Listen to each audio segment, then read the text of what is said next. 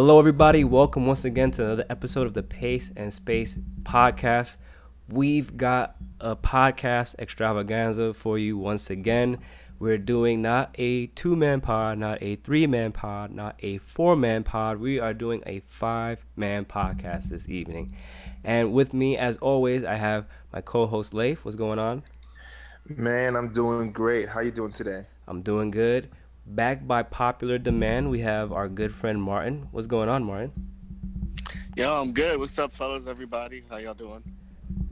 And we also have back by not so much popular demand our hated Celtic friend Jonathan. What's going on, y'all? Good to be here again. And a new voice to you guys, but a familiar voice to us is our good friend Yohan. Yohan, say hi to the people in the internet. Hey, everybody. Glad to be in this. Right, we're glad to have you too, Yohan. And we've got a lot to talk about, hence why we've got so many people. Uh, once once the lottery news came out, once the All NBA NBA news came out, we were just getting flooded. Like we got to do a pod, we got to talk about this, we got to talk about that. And I said, you guys are right. Let's get on, let's get on the mic and let's talk about it. So first and foremost, the lottery happened this past Tuesday there was a lot of talk about who would get the first pick. You know, it would it be the Celtics? Would it be the Suns, the Lakers, the Sixers? Would the Lakers lose their pick? Would the Kings have to swap picks with the Sixers? There was a lot of things going on, and we have the breakdown now. And I'm just gonna start this off. Um, I'm gonna ask you guys individually. First, um, we'll start with you, Leif. What was your biggest surprise with how the lottery shook out? Well, I thought for sure the Lakers are going to lose their pick. Um, I was looking forward to the Sixers actually having two of the top four picks in the draft, but I, I would say that would be my biggest surprise. Yes, your Sixer fandom is coming out in that statement, Leif. well, you know, I had to keep it, trust the process a little bit. All right, so Leif's keeping it 100. So that's good. So, Martin, biggest surprises? No surprises at all. What were your takes from the from the lottery? I didn't really feel any surprises at all. Um, I'm more interested to see how the next few weeks play out. The lottery was what I thought it was, and uh, you know I enjoyed it, even though uh, you know it was terrible. I still enjoyed it. yeah, we all feel a little bit of pain for you, seeing Boston yeah. get that number one pick uh, as, as, a net fan, but uh, it's gonna be all right. It's, just hang in there. It's gonna be all good, man. Yeah. Yeah, I'm drinking. there you go. and I guess we have to ask him. So, Jonathan, what were your thoughts on the lottery this past Tuesday? Well, of course, I'm elated. I'm very happy, and it's well deserved. Um, so you know that goes without saying. Um, I, the thing I was kind of surprised about, I knew the Lakers were going to keep their pick. I actually thought they were going to win the draft, and we would get second. But you know, hey, I'm, I'm I was kind of surprised about Phoenix though. Them falling to fourth, and Philly getting the third pick. I kind of feel for the Suns because this is the second time I think in two years where they haven't uh, they have they fallen spots in the draft, and so it kind of sucks for them. But that was the only like surprise I had. Good stuff. Good stuff. All right, and Yohan, let's get your thoughts. What were your thoughts on the lottery? Were you surprised by anything? How did you feel about it? Um, well, I mean, I wasn't really surprised by anything, but um, I was just disappointed with the Knicks coming in eighth. I was hoping they would have at least got up a little higher. Mm. Um, I'm not a Knicks fan, but I wanted to see New York finally do some rebuilding, actual rebuilding, and not just like you know picking up players from other teams. And um, I'm kind of happy about Chicago getting uh getting a, a good spot. I mean, it's not like one of the top spots, but at least Chicago has somewhere to go if they don't go any further with the players they have right now.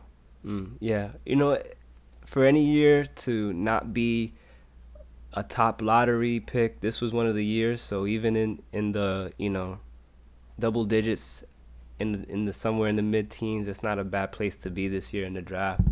So uh, you know, I agree with a lot what a lot of you guys said. It it did kind of stink for Phoenix to drop out of the top three. Also, uh, the wrath of Hinkie li- lives on as the Kings lose the number three pick as they have to swap places with the Philadelphia 76ers.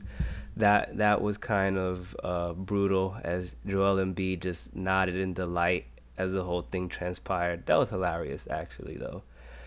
And you know, of course, I'm happy Lakers kept their pick. Um, I think there's a lot of questions now with who takes which player. Um, it seems like Fultz is a lock at number one, um, and it appears that Lonzo Ball is a lock at number two, or at least it did. Now maybe that's not the case.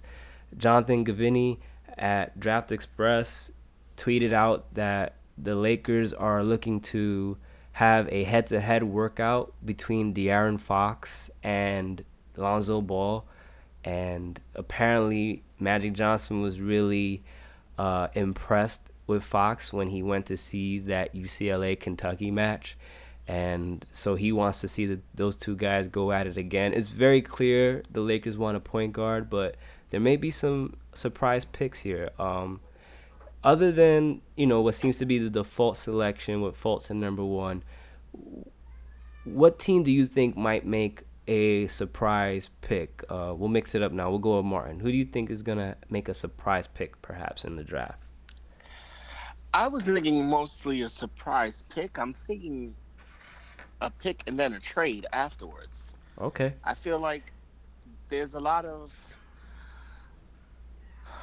a lot of too much of one thing in certain teams' arsenal, and what they draft. Even if you draft the best player available, you still have a, a need at a certain point. So I think teams like Phoenix, Boston, I think these teams could potentially trade what they have to get something back. Mm. A lot of teams like the Lakers need cap relief. They look they may be looking to dump salaries like Mozgov. So I think on draft day itself there's gonna be a lot of commotion to say the least. Okay, I like I like the sound of that. Some some trade shenanigans on draft day. Uh, John, what do you think could be a surprise pick or something that might surprise people on draft day? Um, I don't really think there's gonna be too many surprises here. I mean, if you just look at the guys who can go like in a top six, um, I think for the most part, with the exception of Fultz and if if like what you said is, you know, takes place, maybe the biggest thing might be the whole thing with the Lakers and Ball and taking Fox instead. That would be the only thing I see surprising, but I, I mean, they compared this draft to the 2003 draft, and if you had a chance to draft any of the top guys in the 2003 draft, you know, to your teams currently and have them in their their primes, you would take it. You're not going to trade those guys. You're going to keep them. You're going to build around them. So if this draft is like that and lives up to that, I think these teams, especially the ones that are under rebuild, they got to keep these guys. They got to use them as the cornerstones for their franchises. And I don't really think we're going to see a lot of surprises within the first, you know, six or seven picks. All right, cool. I, I hear what you're saying. Uh, Yohan, you had any? What, what do you think was going to happen with the draft? I agree with Jonathan uh, in a way also because I feel that, you know, like the Lakers, for example, they're just gonna. I know I have a feeling that they're gonna pick ball, and certain things are just gonna be Mhm. as predicted. I don't feel that there's gonna be much of a a, a, a slam like the New York Knicks did with Kristaps Porzingis. I, I think everything's just gonna be pretty much straightforward. All right, I, I hear what you're saying. Uh, Leif, got any thoughts on it? I don't anticipate too many surprises. Um, I think the biggest thing that I'm curious about is where Fox ends up. I know you mentioned already the fact that the Lakers were interested in seeing him go head and head against Ball, and I'm really high on Fox. So I'm curious to see if he can actually sneak and get in that top five pick. Um, I'm actually curious if he go to Sacramento. I think that'll be a ideal fit for him. But if not Sacramento, there's a chance that he can drop to the Knicks, and Hmm. I, I actually will find that very surprising if he drops. But I actually would like him in New York. So I don't know. I'm, I'm kind of hoping that he ends up a little higher up. You know, I'm a little high on him, but if not, New York will be a good landing spot. Yeah, I, hear you on that. That would be very interesting. Fox is a guy that could go probably maybe as high as two, but maybe as low as like eight, like you said. Um, I think some interesting picks we're gonna are gonna be Philly and number three. Philly has a lot of questions right now. Um, I know people are perhaps slating uh, Jackson, Josh Jackson, or Jayson Tatum in there, especially since Philly has this commitment to want to try Ben Simmons at the point guard. But I think if honestly, if they were to go, perhaps get a guy like Malik Monk, who is not slated to be the third best player in this draft, but I think for them should should be somebody they should really look at, look at. He's a great scorer, great shooter. He is a playmaker, but he can play off the ball too. You know, he's got good size. He's about six four, so and he can really shoot. So I think a guy like that works both ways for them. I think if they really are committed to Ben Simmons playing point guard, Malik Monk is somebody that could place alongside him off the ball as a shooter.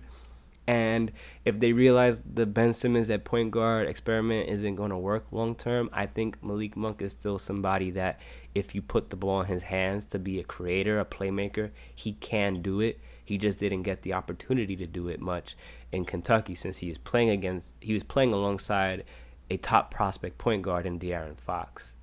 So I think that Malik Monk is one of the the guys who could rise up in this draft. I think, mm-hmm. especially to a team like Philly, and uh, another uh, another thing I was thinking about. I heard this a lot. people are saying that this is like an eight player draft. Like if you get one of those first eight guys, then you're in business, and after that is where you might start seeing some drop off. But there's some interesting guys even after that top eight. There's some international guys. We don't know what they're gonna be. So this really could be maybe even a 12 to 15 deep player draft. What do you guys think about that? I think you're right. I think it could be a deep draft. Um, the international guys, you know, we always know that there's a couple of names that over the next four weeks are going to rise up, and you're going to hear a lot about them. So you can find them sneaking up. Um, as a Sixer fan, I am going to say that I don't want Monk at all. Um, I think as a shooting guard, he's he's good, but I don't want to see him in on, in this on the Sixers. I'm all for Josh Jackson right now, so I want to see him over there. Provides you some length. Sure, he doesn't have a, a great shot, but I think that's something that can come, and his upside is something that I think he can end up being the best player in this draft. So Josh Jackson for me and, and Philly. But as you said before, it's a very deep draft. Even if you are picking ninth, tenth, I still you're going to end up with a, a valuable player. Yeah, and uh, there's even a couple guys later on in the in the mock drafts and the rankings who used to be perhaps higher up because of one thing or an- another got in the way. Um, I know, uh, I know, Martin. You were talking about one of those guys too. Uh, why don't you talk to the people who you think is gonna be somebody that is gonna fall later on, but could be a top player in this draft?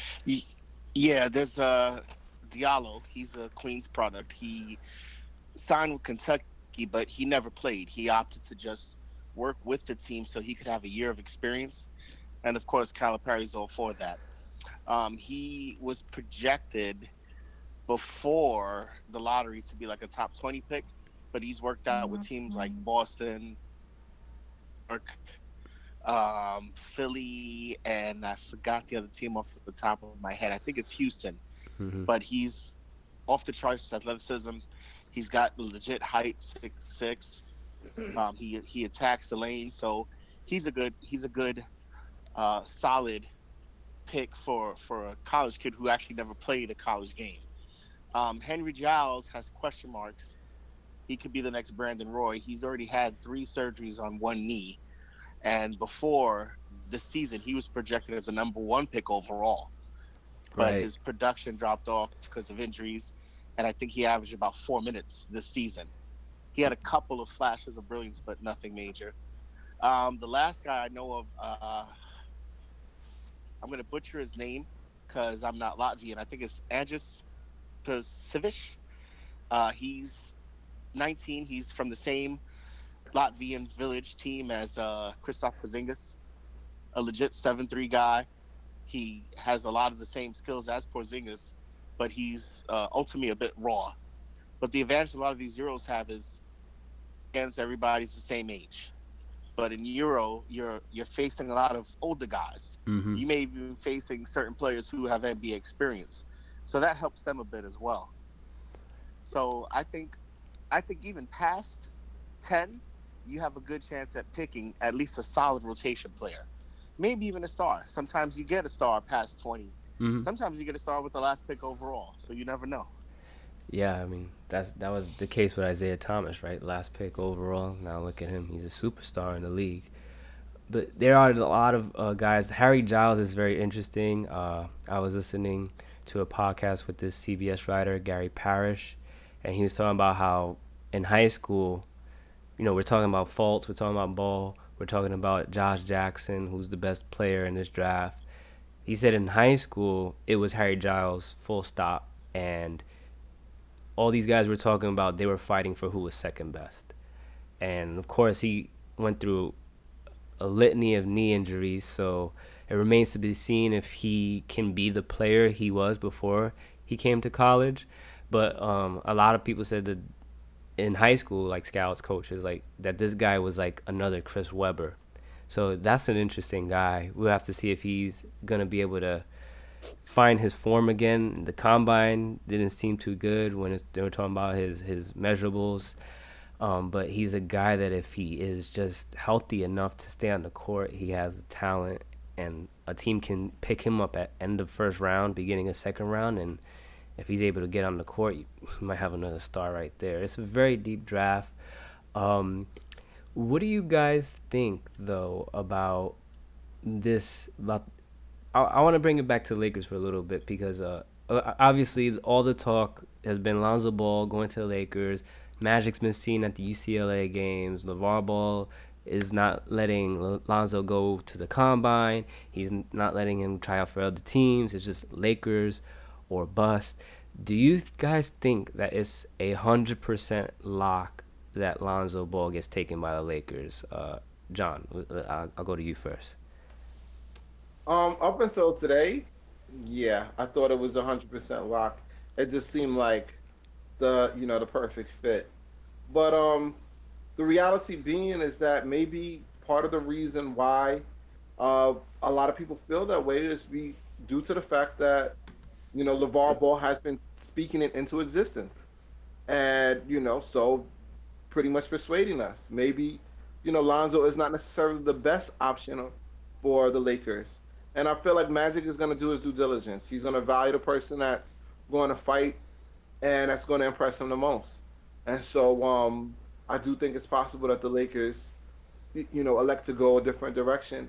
And, you know, su- suppose something crazy happens. Suppose, for whatever reason, the Celtics don't take Ball or or um, Fultz at the number one. Suppose they take Jackson. That Mhm. could change things as well. Then the Lakers could consider, you know, going with Fultz over Ball. So I don't think it's necessarily a lock. You know, even if Ball is the, you know, if Fultz is gone and it's Ball and everybody else, I would say if I had to put a percentage, I would say right now it's like a 75 to 25 chance in Lonzo's favor. But that 25 could, you know, could balloon. Yeah, uh, I I hear you on that. Um, Yohan, you, what do you thought? What are your thoughts on that? Um, I believe he's gonna go to the Lakers. I mean, that's what his father's been pressing this whole time. Yeah. Um, as you said, uh, you know, if that's all he's been working out with, then that's all the Lakers really see. So that I believe that's where he's going. Um, yeah, that's pretty much my thought on that. Yeah, I, I think so too. I I do think that Magic likes what he sees with Lonzo Ball, but maybe he still has a couple of questions he wants answered. When you talk about fit style of playmaking, I think he's the type of point guard the Lakers would be looking for. He can he can add that that showtime element back to the team with the way he play, way he passes, the way he makes plays in transition, and with his size and his rebounding ability. There's a lot of Jason Kidd comparisons there. You know, all those things seem like exactly what the Lakers will be looking for.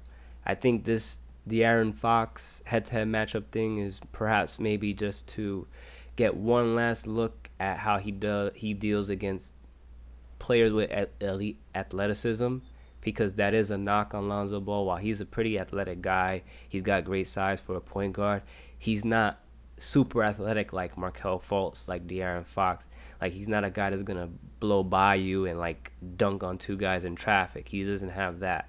So maybe they just want to see him rise to the occasion. I guess perhaps one more time before they draft him. Uh, what do you think, Leif? Yeah, that's a fair. I, I honestly didn't was surprised that they even would entertain such an idea. I thought for sure Ball was going to LA. But I like it. I like the idea. I know Magic is looking for someone who he can actually work with. And you know, there are a few question marks around Ball. So mm-hmm. if you're gonna pull in Fox, if you're going to just see whether or not these guys can actually be a better player for your team, then by all means.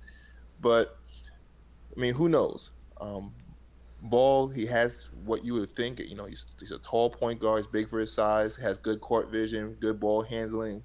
But of course, he still has some questions. But you know, let's see what happens. Uh, I'm still confident that Magic is going to pick Ball at the number two. Yeah, that's that's that is still the the safe money to to project that. Um, but you know, uh, let's let's shift over and get back into the playoffs. Um, we're recording this on a Thursday, and it happens to work really good for us because there's no games today. But I think also the fact that we're talking so much about the lat- lottery also is kind of giving us a clue of how exciting the playoffs are at this moment.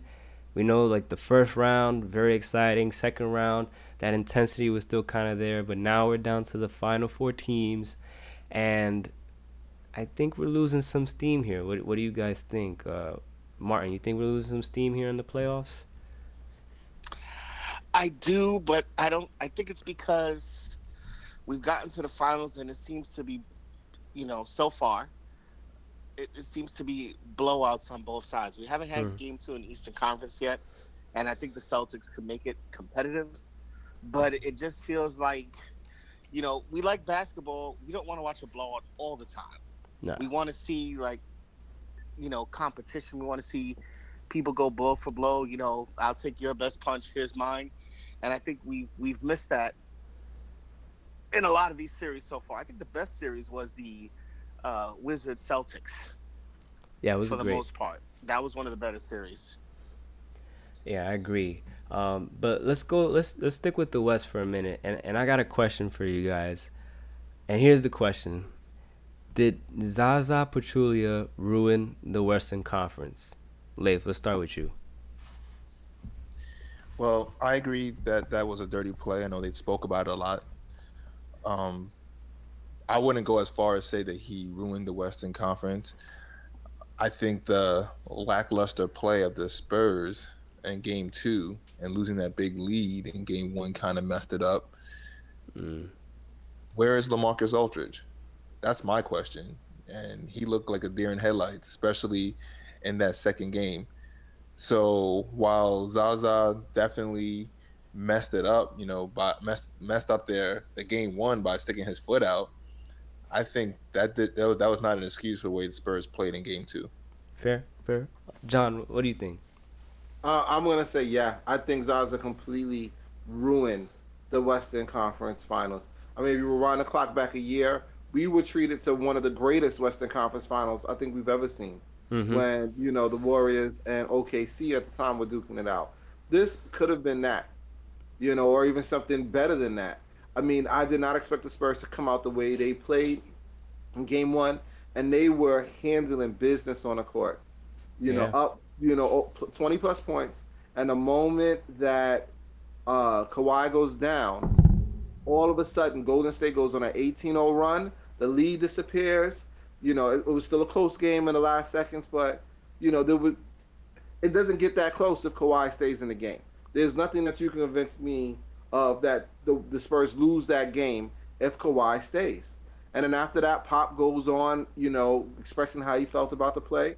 And I felt like he had some points. I don't feel like the play was intentional, but you know, it definitely, you know, completely changed and to me ruined the series. And after all the stuff that he put out there about the Spurs needing Kawhi and, you know, essentially saying they can't win without Kawhi, I feel like the Spurs believe that too. Like mm. in game two, they came out there and, you know, they knew they just could not compete. You're staring down four future Hall of Famers, and your best guy, the guy who single handedly I feel they have no answer for on the other side, can't play with you. And right. so while I don't think the series is over yet, I feel like the Spurs can still win two at home because you know with a with a healthy Kawhi, I should say, if he's if he can play, then I feel like they can you know come back and win two at home. Um, I feel like he that play and uh, Zaza definitely ruined uh, the conference finals for me. Yeah, yo, Yohan, uh, what do you think about that? Um, the Western Conference definitely is ruined. I don't think Zaza did it on purpose. He's just a big klutz defensively. I mean, you know, on a closeout, you don't know, you know, you're not being aware of, you know, the person in front of you. But um, yeah, the Spurs definitely needed Kawhi. Kawhi is their main scorer. I mean, look what happened in Game One when they had Kawhi. Even if I mean, Golden State came back from a 25 deficit. Mm-hmm. So can you imagine playing without Kawhi now? You know, so yeah, they're done. I, I believe they're not gonna win. I don't, I don't think they're gonna win a game. Even if Kawhi comes back, Kawhi's not gonna be 100. percent And Golden State has their their minds at this point. Even with a great coach like a great mind of great Gregg Popovich, they I don't think they can pull themselves from this. I mean, LaMarcus Aldridge is not even performing. Where is he? You know, he's completely absent. So yeah. I believe this is it for. We know Golden State's going at this point. Right. Martin, so it's up to you now. Yeah, um, the best part of this is we don't have to worry about Jaja anymore. His foot, you know, has has paid the price for his sins. Um, I always felt like LaMarcus wasn't the best fit for the Spurs for the most part because he's he's a very ball dominant big man. And the Spurs, you know, they don't seem to feature him like Portland did. I think the best thing that can happen for the Spurs right now is the the younger players they have if they and if they get Golden State out of their heads, like uh, what's that young point guard's name? Um, Dejounte Murray. Thank you, um, Jonathan Simmons. If these guys play the basketball they're capable of playing, then they have a puncher's chance. I agree with Yohan in that even if Kawhi comes back, how healthy could he be? Mm-hmm. And Kawhi's game relies a lot on slashing, moving laterally, jumping, defensively and offensively. And uh, even if the the ankle sprain show, showed no structural damage, he's still hurt. So maybe a game, maybe one or two, but I don't know. It doesn't look good for San Antonio. Yeah, I agree with you guys. I was somebody that felt like San Antonio could beat Golden State coming into this series, and I think they they showed how they can surprise a lot of people with how they came out those first three quarters. Um, losing Kawhi was a gut punch. I do believe Golden State would have went on some type of run to try and make the game close or respectable, but I don't see San Antonio losing that game with a healthy Kawhi. That was like the first game a Popovich coach team ever blew that where they had a 25 point lead or greater. So I don't think it's a coincidence that the first time Popovich blows a lead like that, he lost his best player. And then game two, I think you guys are right. I think you hit it on the head. I think the Spurs they got deflated. Uh, you know, maybe they felt like that was one hurdle too many for them, losing Kawhi again and Tony Parker's out and they don't know what they're gonna get from anybody. So maybe that was just one one injury too many for them, and they just kind of felt dejected. And Golden State pounced. Now we have this layoff. I think it's they're gonna have like a whole three games or so, three days before they play game three. Maybe that's enough time for Kawhi to, to come back. Uh, I don't know. Me personally, I think the Zaza play was dirty. I know that that play can easily be a bang bang play, an accidental play, but at the same time, like the guy didn't even jump. like he just kept inching and walking into Kawhi's space, and and then Kawhi landed on his foot. Regardless, I think that play has to be eliminated. I don't think that it's appropriate for defenders to just go all the way into a shooter's landing space. It's not necessary to contest a shot. I don't think it even like helps. You're just trying to shove your hand in the person's face basically, and that's what causes a lot of these plays. And this is also a play that dirty players do. I mean, me and Martin were going back and forth when it happened, and we were talking about Bruce Bowen. That's something Bruce Bowen did on a consistent basis. He would keep moving into the player's path until they landed on his foot and sprained and twisted their ankle. He did it to Vince Carter a bunch of times. He did it to Kobe a bunch of times. This is something that he would do consistently and he would do the same thing where he would look at the rim like he didn't know where the where the shooter was like what ooh, me no I didn't do anything the same thing Zaza did. So I think it was a bit dirty. But having said that, whether it's dirty or not, I don't think this is something they should the league should allow defenders to do because there's no need for it. It, it doesn't. It's not imp- necessary for a, a defender to do that to defend the shot, and at the end of the day, it, it it causes very preventable preventable injuries, and that's and that's my personal take on that one. I don't know if you guys disagree with me. If you do, let me know. It's interesting that you said that, Calvin, because what team did Bruce Bowen play for? The Spurs. And no wonder why Popovich is making that uh, allegation about um, Zaza Pachulia. What mm-hmm. do you think? Yeah. yeah, that's a good point you made. It's very but interesting you said that too because um, the Warriors are also a team that complained that players were doing that to Steph Curry, especially when he came back from his ankle surgery, and they said that they were doing that to get in his head, mess with him, not feel like he can land properly, and maybe even trying to get him to land on their feet and re-injure that ankle. So the Warriors know about it too. Yeah, and I, I agree with you. I mean, I think Chris Webber said this, um, you know, regarding that. Like, how many times do you see these three point shots blocked?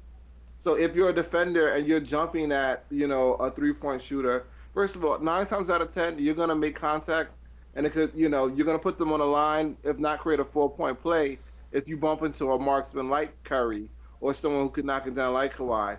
The, the smart basketball play, and I think the way the, the league has to address it is on a closeout. If you're closing out real hard, you got to jump to the side. And what I will also help address too is now the offensive player can't do this jump to the left or right in order to you know get the contact. Mm-hmm. You know, yeah. if I'm closing out on your side, you can't jump you know laterally in order to create the contact because I'm, now you're putting both of us in you know at, at risk, and this will kill two birds with one stone. Yeah, I agree. I mean, just jump, just jump straight up, just jump straight up and contest. I mean, and the part, the thing with Pachulia, he didn't even jump. He just put his hand up and he kept he kept um you know, moving forward in, in, into Kawhi's uh, area. So you can't even say like his body was out of control on that one because he didn't even jump. Pachulia never jumps to block a shot, and it's not the first time he would have done something dirty. But you know, that's just my personal opinion. So the West is kind of sad because Spurs look like they they had at least the formula and some of the pieces necessary to make this a good fight. And now without Kawhi, it looks like it could even be a sweep. So we'll see if Kawhi comes back and, and what, what the Spurs can do. Now in the East, Cleveland they had they had game one in Boston against the Celtics. Celtics were just coming off a grueling seven game series with the Wizards. The Cavs were very fresh, very rested, and you know they basically they basically put the smackdown on the Celtics in game one. And this is another game where the Cavs didn't have to work too hard. So I have a question for you. Is the East scared of LeBron? I'm, I'm ask Martin first. Is the East scared of LeBron? Ugh, that's tough. Um, I don't think. Well, I don't think the the Celtics are scared of LeBron. I think that they were a little punch drunk but I don't think they're scared of LeBron because if you watched towards the the end of the game when they tried to make the little mini run, mm-hmm. they got a little bit of a swagger in them. Right. The Raptors are scared of LeBron. Yes, yes, I think they are definitely. Do I think teams like the Hawks uh, are scared of LeBron? Sure. I don't think the Wizards, if they were playing, would be scared of LeBron either. Mm. But I think that it's kind of overwhelming at a certain point for any team. If you, you know, you come in, you think you've got a good shot, and then you turn around and 12 minutes later, you're you're looking at a 35 to 19 score. Yeah. And then at the half, you're looking at a 67 to 31 score. So you, you kind of like you get a little frazzled. Um, but I don't think the Celtics are scared of LeBron per se. They just, you know, got a little out of their element, and it Mhm. was, it was, you know, just tough to watch for them. Yeah, I agree. For the record, I don't think the Celtics are scared either, but I wanted to ask that question. Um, but Leif, I want to hear your thoughts on it. Yeah, I agree with Martin. I don't think there's. I don't think they're afraid. I just think that they don't have an answer. Mm. He's just that good. Brad Stevens even admitted it. It seems like he's getting better, and each team now is trying to find a way to stop him. And with each year, they can't, and then they go back into like a revamp mode. So I wouldn't say it's being afraid. He makes it, it. It comes off as that they look afraid, but even when we watched Boston yesterday, they look tough. But even with their toughness, they had no answer. They couldn't stop him from driving. They couldn't stop him from getting the ball out. He just dominated them. So, yeah, I wouldn't use the word afraid. I, I just think that they're probably more clueless or in search for answers. Yeah, I hear you on that. Um, I'm gonna go with John. I'm gonna save Yohan for last because I know Yohan's gonna give me something really good about LeBron. So, but I'm gonna go with I'm gonna go to I'm gonna go to John first. Um, yeah, I, I agree with Leif and Martin and you, Kyle. I don't I don't think that um I don't maybe not not scared as much as some teams are really like just intimidated. Yeah, Um, I do agree with Martin. I do think that LeBron is in the Raptors' heads, and I think they're just intimidated. I just think it's one of those situations where they're not going to be able to get over the hump of LeBron, no matter with that currently constructed team. Um, I, I think the Wizards would have came out fighting just like the Celtics did, and I think they would have been as exhausted, if not more exhausted, having to fly from Boston to Cleveland with one day in between, and and then play the Cavs in Cleveland yeah, you know, the, after a grueling seven game series. I think they would have been exhausted, and that you know, um, so I, I think that kind of impacted game one. But as far as being scared, no, I think they would have did everything they could. It just, you know, like Leif said, you know, it's you get overwhelmed, and the thing with Cleveland is you come into the game with a game plan, and you make a mistake, and they punish you for it, and so then you tr- you might get flustered and you know, try to shoot yourself back in the game or, you know, try to compensate, overcompensate, and they punish you again. And before you know it, you're in a double digit deficit early in the game, and you're already fighting from behind, you know? And so they they are playing like something like something I've never seen before.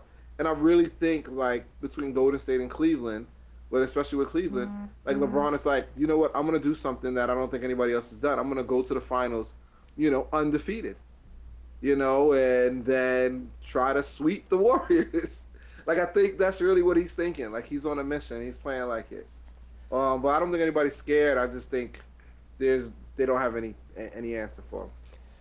Yeah. I hear you. Um, I don't like we said. I don't think uh, the Celtics are intimidated or anything like that. The Wizards probably wouldn't have been intimidated. Some teams perhaps are. Um, we know Paul George wasn't intimidated, but maybe the rest of that team was. Uh, but I, I do know one thing that is a fact right now. LeBron is not concerned about anybody he's facing in the East right now. And, and that in itself is a problem.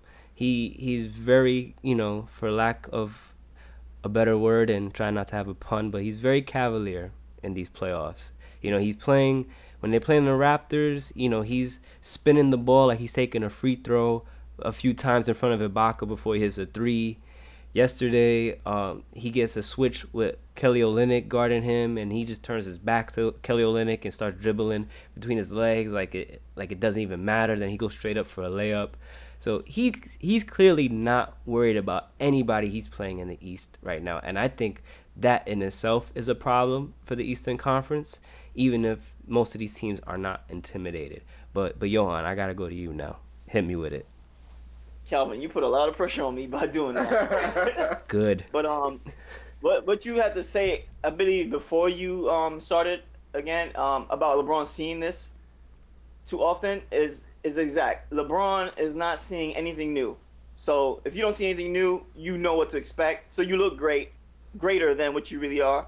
And so it's just too easy for LeBron because he's done this already. Mm-hmm. And um, I think that teams aren't as much really scared of LeBron as much as they're afraid of the refs, afraid of what the refs allow them to do. And I feel they let the refs get in their head more than LeBron. So they don't really play their game because of that.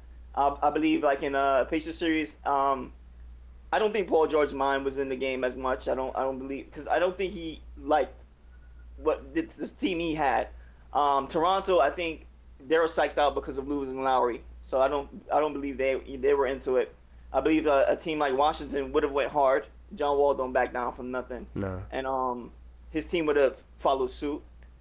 Boston, um, I don't know what Boston's doing. I think, you know, I mean, they're just. I think they're all just in awe with LeBron at this point. But um, as I said before, teams need to change up their defensive schemes when going at LeBron. And um, yeah, the, the East is too easy for for LeBron. He's seen this over and over. I mean, it's seven years now that mm. he's he's been doing this, and no one's really done anything to really compete with him. So yeah.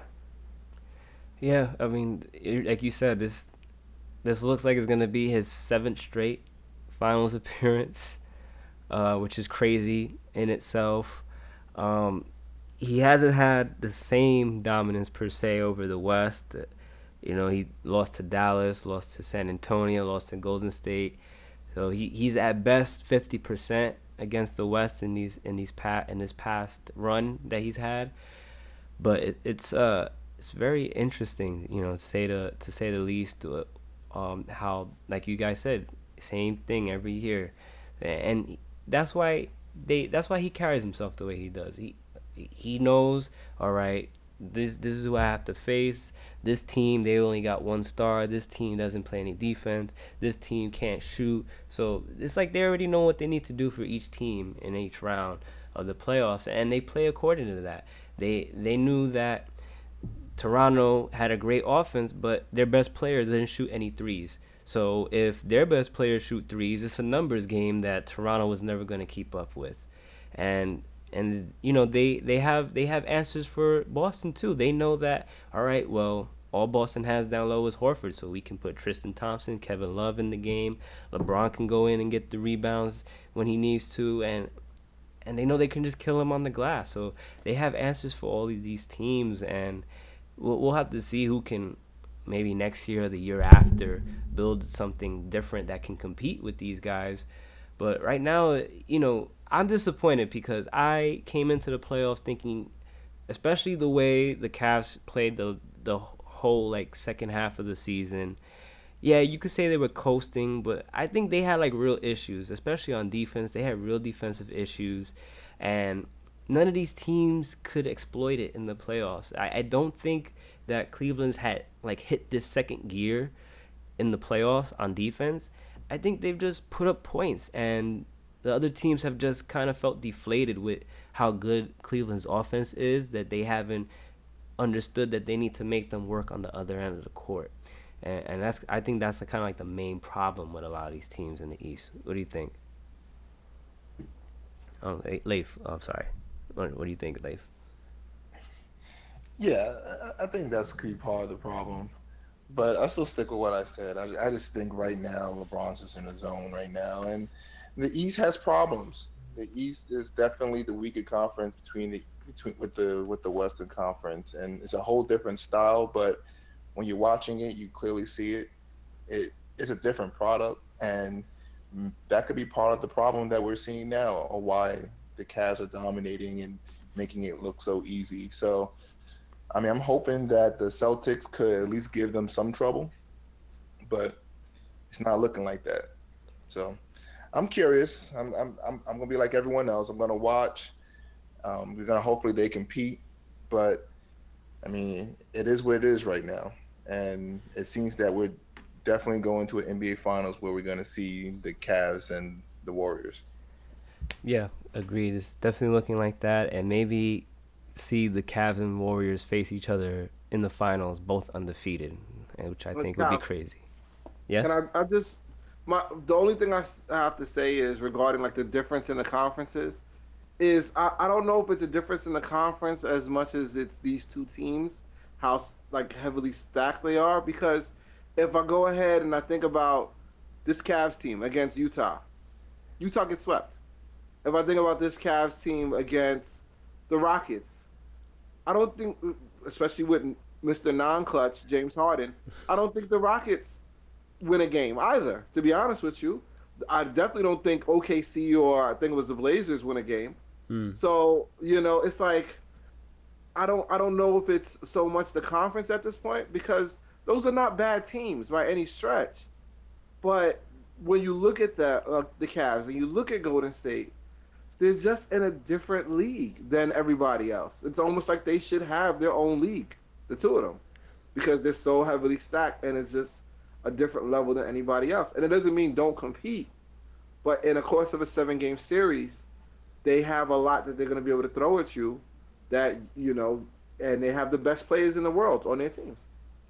Yeah, that's a fair point, John. I, I think in general, both of these teams are just at another level, like you said. I do think San Antonio was is at that level too if Kawhi's healthy. Um, you know, they've been what they had like 66 wins last year. The year before that, they they had a strong team. This year they had like 60 plus wins with pretty much just Kawhi Leonard and Patty Mills, Jonathan Simmons, and whatever Gasol and LaMarcus Aldridge were giving you. And uh, so I do think that that team is, you know, at, not at their level, but right below them. Um, I, I get what you're saying. Most of those teams get swept by the Cavs. Although I think the Rockets and the Jazz, they would have did better than getting swept, personally. Um, but you got a good point. The Warriors and the Cavs, they're just at another level, and that's why they're probably going to face each other for the third year in a row in the finals. Yeah, just to come back at that point, just real quickly, I just, I also will say that during the regular season, I believe the Cavs had the same record as Utah. Mm-hmm. And to me, that just shows the the strength of the, the conference. And the the Cavs had their struggles, but I mean they clicked the switch and they're going right now. And this in the playoffs, it's all about adjustments. And what we're seeing is that these teams that they're going against aren't making those adjustments. We saw a little bit with Indiana. We definitely didn't see anything with Toronto. They didn't even show up. And so now we're going to see what the Celtics do. But it's a game of adjustments, and I do think the Rockets would have given them some trouble in the in the West if um, the Cavs had to play them. Um, probably not Utah. I think you, I think the Cavs could have easily handled Utah, but you know maybe it's not a matter of maybe to the eye test it's not one conference or the Cavs definitely not able to play inside the Western Conference. I just think that when you compare the other teams compared to the Western Conference, you can definitely see that they seem stronger as a team, as a unit, than what you see in the East. Now you can call it whether it's style, whether the, how the teams are built. I mean, there's a variety of reasons. You know, we can talk forever about that, but it, it just it's just what it seems like when you really look at the teams, especially mm-hmm. during the regular season and even during these playoffs. You definitely see that it's a little different. Yeah, agreed. Uh, but I think that's all we can really say about the playoffs now. I mean, Warriors looking good position to advance. Cavs looking good position to advance. Now we have to see who wins the the rubber match between those two teams. Um, know, but before we go tonight, um, there's one other thing. that just came out today, and that is the All NBA first, second, and third teams were announced. And I'm just gonna write. I'm gonna just name out, out the list to you guys, and then we're gonna talk. We're going to go around, and I'll ask who are your biggest surprises on here, and who were your biggest snubs that didn't make the list that you felt should. So I'll start with the first team. The worst. The first team is Westbrook and Harden at the guards, Kawhi Leonard and LeBron James at the forwards, Anthony Davis at center. The second team is Isaiah Thomas, Steph Curry at the guards, Kevin Durant, Giannis Antetokounmpo at the forwards, Rudy Gobert at center, and then the third team is John Wall, DeMar DeRozan, Jimmy Butler, Draymond Green, and DeAndre Jordan. So uh, we'll start off with uh, we'll go with uh, surprises. Uh, Martin, who was your biggest surprise on this list? Biggest surprise, but I I wouldn't say it's a snub at the same time, is Klay Thompson. Mm. I, I was shocked that, you know, he's kind of like the, the third man, fourth man on Golden State. You would expect that he would have gotten some recognition. But it was it was uh, a surprise to me that he didn't get any kind of votes where he would at least make the third team. But I don't think it's a snub at the same time because I think he gets a little bit overhyped because he's on the Warriors. Right. That that, that is both of those points are, are fair. Um, so Klay, uh, Yohan, any biggest surprises, biggest snubs? Uh, surprise is DeAndre Jordan. Mm. That's one. Um, I don't really see you know much from DeAndre Jordan. I, I was expecting someone else there. I mean, I see Anthony Davis, but I was expecting someone like DeMarcus Cousins or something like that. But um, yeah, that's about it to me. Um, I mean, everybody else here looks fine to me. I, I can't really argue with that. But um, yeah, DeAndre Jordan stuck out to me. Mm-hmm. Okay, I hear you on that. Um, John, biggest surprises, biggest snubs. Um, the I just have one real surprise to me is Gordon Hayward not making Mm. the, the list and Jimmy Butler making it over him. The, Okay. No knock on Jimmy, he's an amazing talent, and you know you can argue maybe a top fifteen, top ten player, depending on whatever you want to argue. But I mean, Gordon Hayward did his thing this season. Yeah. He got his team to the second round of the playoffs. Utah really advanced. That like they really like had take, t- taken another step in my opinion, led by him. And um, I felt like he deserved to at least make the third team. So that was the the only surprise that I saw um, for me personally. Yeah, fair one, fair one. Leif, what you got for me, man? So I felt Draymond should not have been on the third team. I know he was trying to make a case for Klay. Um, I don't even think Klay deserved to be there. Um, Gordon Hayward to me was the big snub. I, I thought for sure he was going to get it. Um, I also thought about Paul George. You know, I thought maybe he could have gotten a spot. And and and I agree with DeAndre Jordan. I, I thought that was a a little surprising. Um, I thought about Marc Gasol a little bit. Mm. Um, he had a good season, and he's a very he's an underrated center, and I thought that they would have given him a nod, but you know, fortunately didn't. But I mean, DeAndre Jordan. I mean, I don't have a huge problem. I'm just surprised. I mean, to me, he was on a fringe. I, I would have given it to Marc Gasol ahead of DeAndre Jordan. Yeah, all fair points. So, I, is it my turn? I guess, right? I everybody got a turn, right? Mm-hmm. So, I'm surprised nobody else said this. My biggest surprise on this list is DeMar DeRozan. What the heck is DeMar DeRozan doing on the All NBA team? Mm. I'm sorry. I don't think he was that he was All NBA caliber this year. He came out gangbusters in, in November and December, but he cooled off a bit. He wasn't still performing at that level in the second half of the season. We saw what he did in the playoffs, which was which was nothing. And there were some real guys that got snubbed over this, like Damian Lillard. Am I really gonna say DeMar DeRozan played better than Damian Lillard this season? I, I, I no, no way. I, I disagree with that like hundred percent. Gordon Hayward got played. I agree with all you guys. Paul George, that's a tough omission. Marc Gasol, he, he probably should have been on there. Um, but you know, DeAndre Jordan didn't it wasn't like DeAndre Jordan played terrible. He had a, he had a DeAndre Jordan season. The only thing I think changed was that other centers played better this year, pretty much. But yeah, I don't understand what DeMar DeRozan's doing on this All NBA team. Am I the only one here?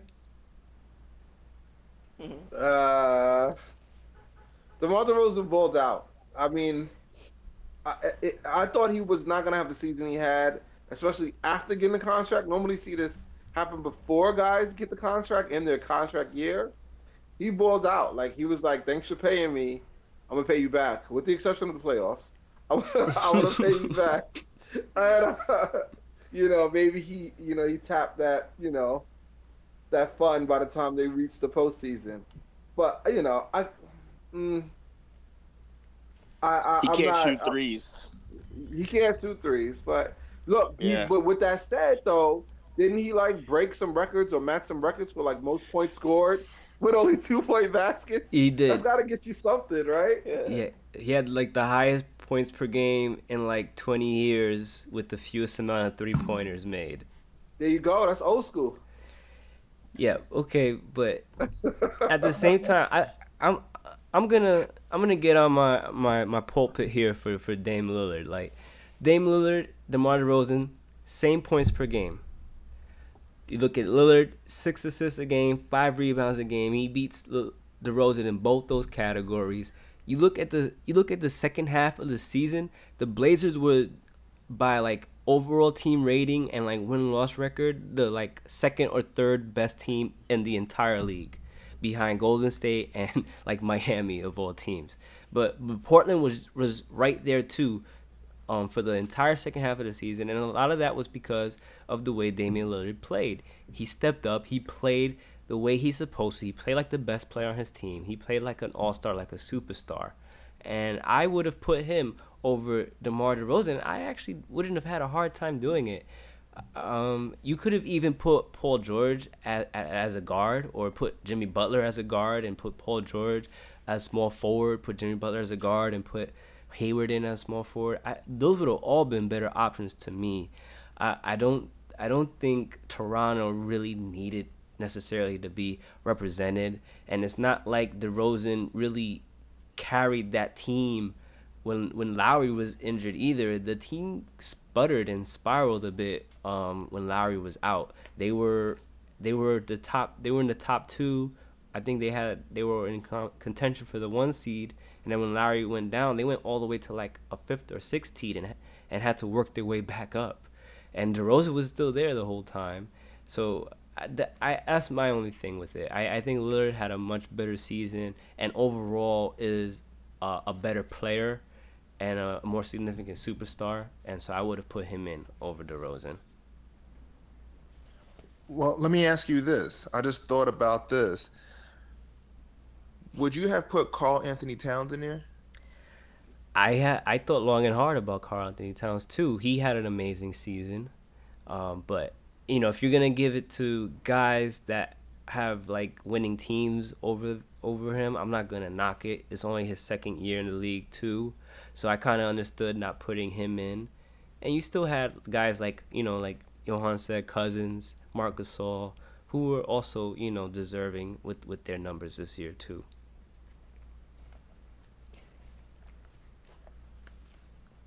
Would you have put Karl-Anthony Towns, Leif? I'm thinking about. It. I'm like I'm on the fence with it. You know, I hear your point that you made, but you know, I'm thinking about it. I think Carl Anthony Towns, you know, would have made a would have been good on the third team, but you know, I understand the point that you want to give it to probably people who have done more, who contributed to their team success, and so the fact that he didn't make it, I wouldn't call it a snub, but you know, I would have liked to have seen him on there. Yeah, and, and one thing we got to talk about with some of these guys who didn't make the list is um, how it impacts their potential contracts. Um, so, two guys that, that, that we, we can talk about immediately is Paul George and Gordon Hayward. Uh, John, this is kind of this is kind of crazy, right? It opens up a lot of things for both these players and other teams in the league. Oh, it's it's definitely crazy. As a matter of fact, I saw uh, a rumor actually reported this evening that you know after the All NBA team list came out, since Paul George didn't make it, he's not eligible for the designated player extension, right. which is the five-year, two hundred seventeen million dollar contract. It would have been the biggest contract, you know, available to anybody. So he, that would have been a big incentive to stay with Indiana. Now that he can't get that, um, a rumor circulated actually that this weekend he's supposed to make clear uh, which direction he wants to go.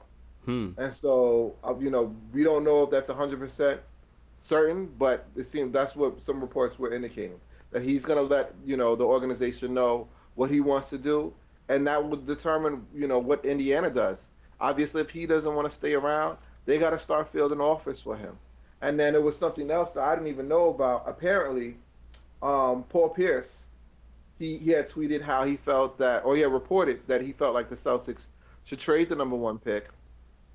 And Bleacher Report tweeted it, and then Paul Pierce liked and retweeted the tweet. He didn't say anything, and then shortly after the tweet, the retweet was deleted. Mm. And so it could be another Kristaps Porzingis Oh, my Twitter account was hacked right, right situation. But you heard what Draymond said about that. Right. You, you know, ne- or, you never really get hacked when you say you get hacked. you know, or it could mean nothing at all, but it definitely not making a team for him and Hayward, who you know has some choices now to make himself. It definitely impacts what they're gonna do. And if I'm Paul George, you know, like you may not want to spend a, a, a pointless year with Indiana. Obviously, Indiana, if they're going to get any value for, for Paul George, they got to trade him during the summer. You know, so he might be looking out for them, and so that they can get something, and he can go where he wants to go, and not waste a, another year in his prime. And you know, similarly for Gordon Hayward, he's going to have to make a decision too, because he's not going to be able, be able to get that extension. Um, Utah doesn't have a lot of options. They got a lot of guys coming off their books, or a lot of guys who are free agents rather mm-hmm. and I don't know if they can re-sign all of them.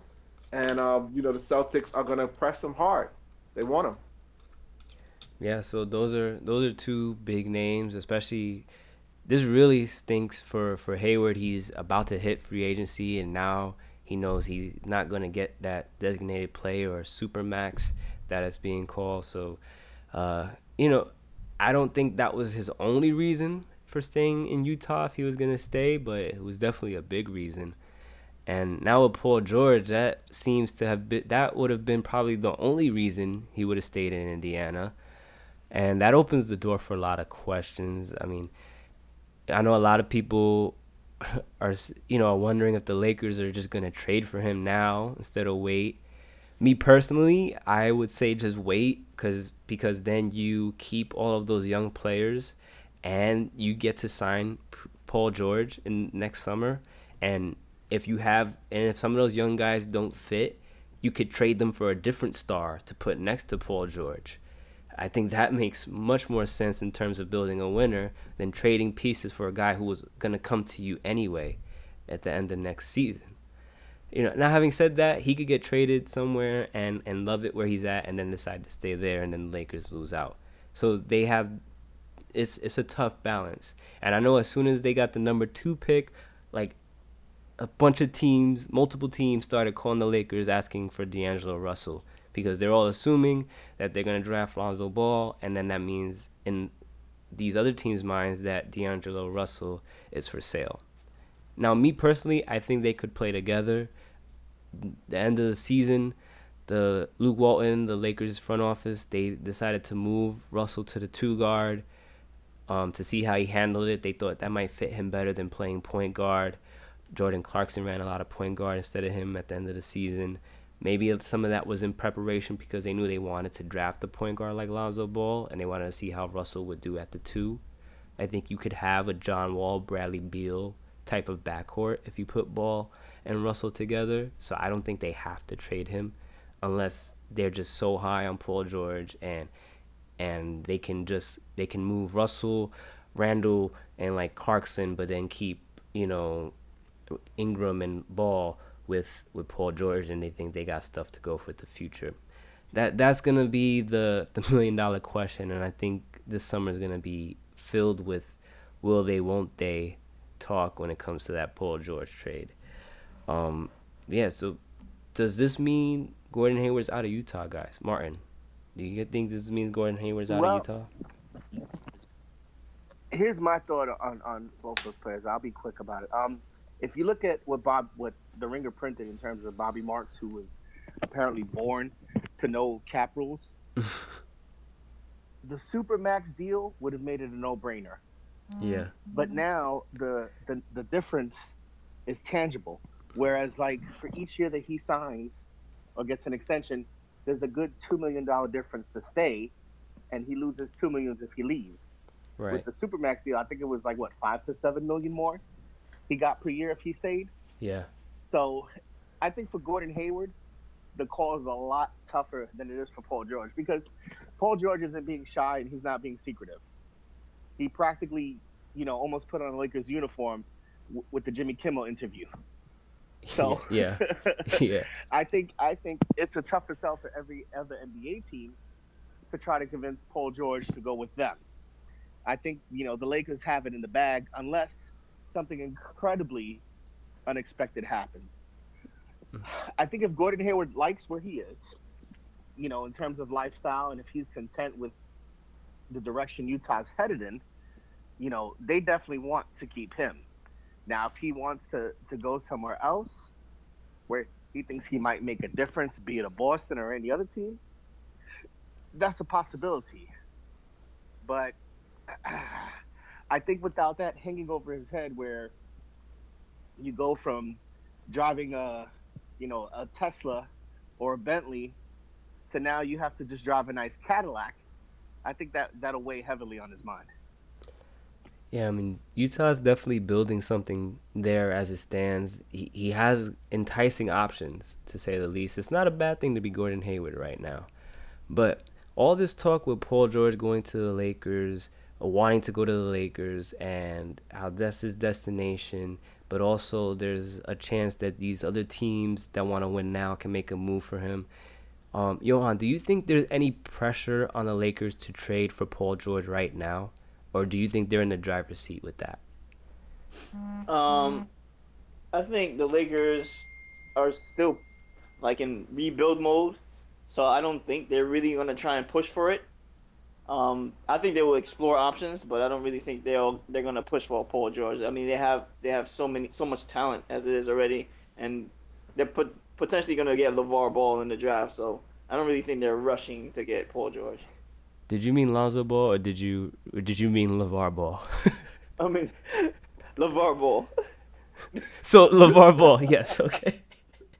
I mean, it's a package deal, right? You can't get the son without the father, right? But uh, I, I, I, He's the biggest talk right now. I know he is the biggest talk. You know, he runs his mouth. He says a lot of crazy stuff. I mean, at the same time, he kind of knows what he's doing because it looks like his son's going It's to the Lakers, like like he wanted all along. So can't knock the And, hustle. and, the, and the shoes are selling on top of it. who who saw that coming, right? But um, I ask you the same question, Leif. Do you think the the Lakers have pressure to trade for Paul George now, or are they in the driver's seat and all they have to do is just count the days to the next off season, and he's he's gonna fall into their lap, so to speak. Well, I agree with everything that was said. They just they're in the driver's seat. Just wait. Um, We don't expect them to be super competitive right now. And right now, you have a young nucleus of players who are super talented. And if you add Paul George to that mix, you're you're a playoff team. Mm-hmm. And so give this team an opportunity to grow, get used to one another, and who knows, maybe after working with this team, you realize that, you know what, maybe we don't have to run out and run after that Paul George. Maybe there's another player who's going to add to this mix. You don't know. Right. So I don't I don't think adding I think adding Paul George right now kind of messes up that dynamic that you have going. It'll kind of even get in the way of their training and their experience. So I wouldn't even mess with it. Let this team grow. You know, you're gonna get Lonzo Ball. Let this team grow, get used to one another, and then add that star player. And at that point, then you're setting yourself up to be more competitive than you would be right now. Yeah, I, I agree with you. I, I think that's the way to go. I think the the best thing the Lakers could do over this next uh, calendar year is to just let their young players develop. The the best thing they could do is show Paul George what these guys can do and and what he would be bringing to it to the table when he comes to the Lakers. Or, you know, like you said, maybe they realize with the pieces they have, they need a different type of star than Paul George and then they can look elsewhere. Or maybe one of those guys hits a level where they're gonna join the superstar conversation this season, and then then that's a different conversation too. There's there's so much time, and making that trade now doesn't make you a playoff team, like you guys were saying, and I agree. You make that trade now, you don't become a playoff team just because you got Paul George.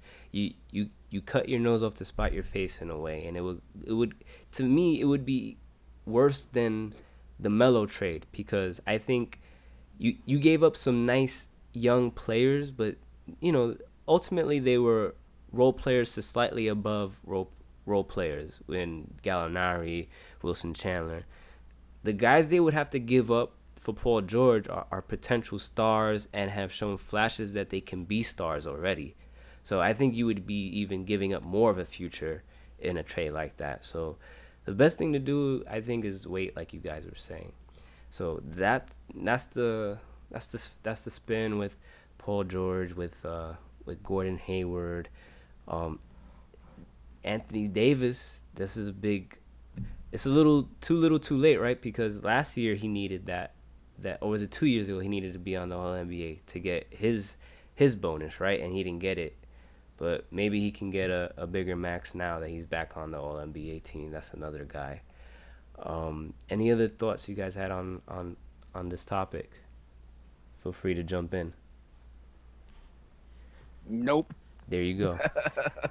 well, all right, guys. It was great talking with all you guys. It was great chatting about the lottery, All NBA, about the playoffs. Uh, you know, Yohan, thanks for joining the show tonight. First time thanks for on having it. me, man. Yeah, man. Gotta come back on. John, Martin, as always, you're welcome here. Come back anytime. Absolutely. Go Celtics. Anyway. Yeah. oh boy. Um, Leif, as always, you know, it was good talking with you. Good talking with everybody.